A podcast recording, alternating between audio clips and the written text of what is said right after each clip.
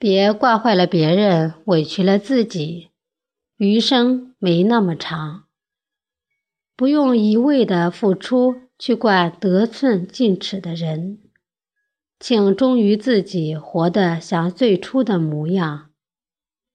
有些事想多了头疼，想通了心疼，所以该睡就睡，该玩就玩，不必遗憾。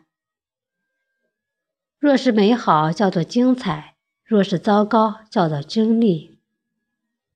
我们要学会接受，接受意外，接受便捷，接受努力了却得不到回报，接受世界的残忍和人性的残缺，但是接受却不妥协。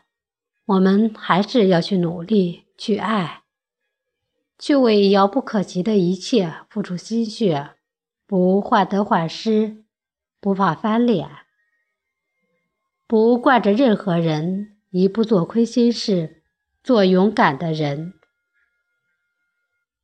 我们要懂得，时间在哪儿，收获就在哪儿。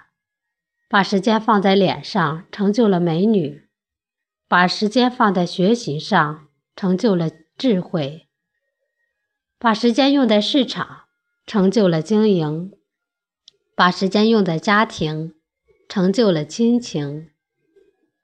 时间是公平的，心在哪儿，时间在哪儿。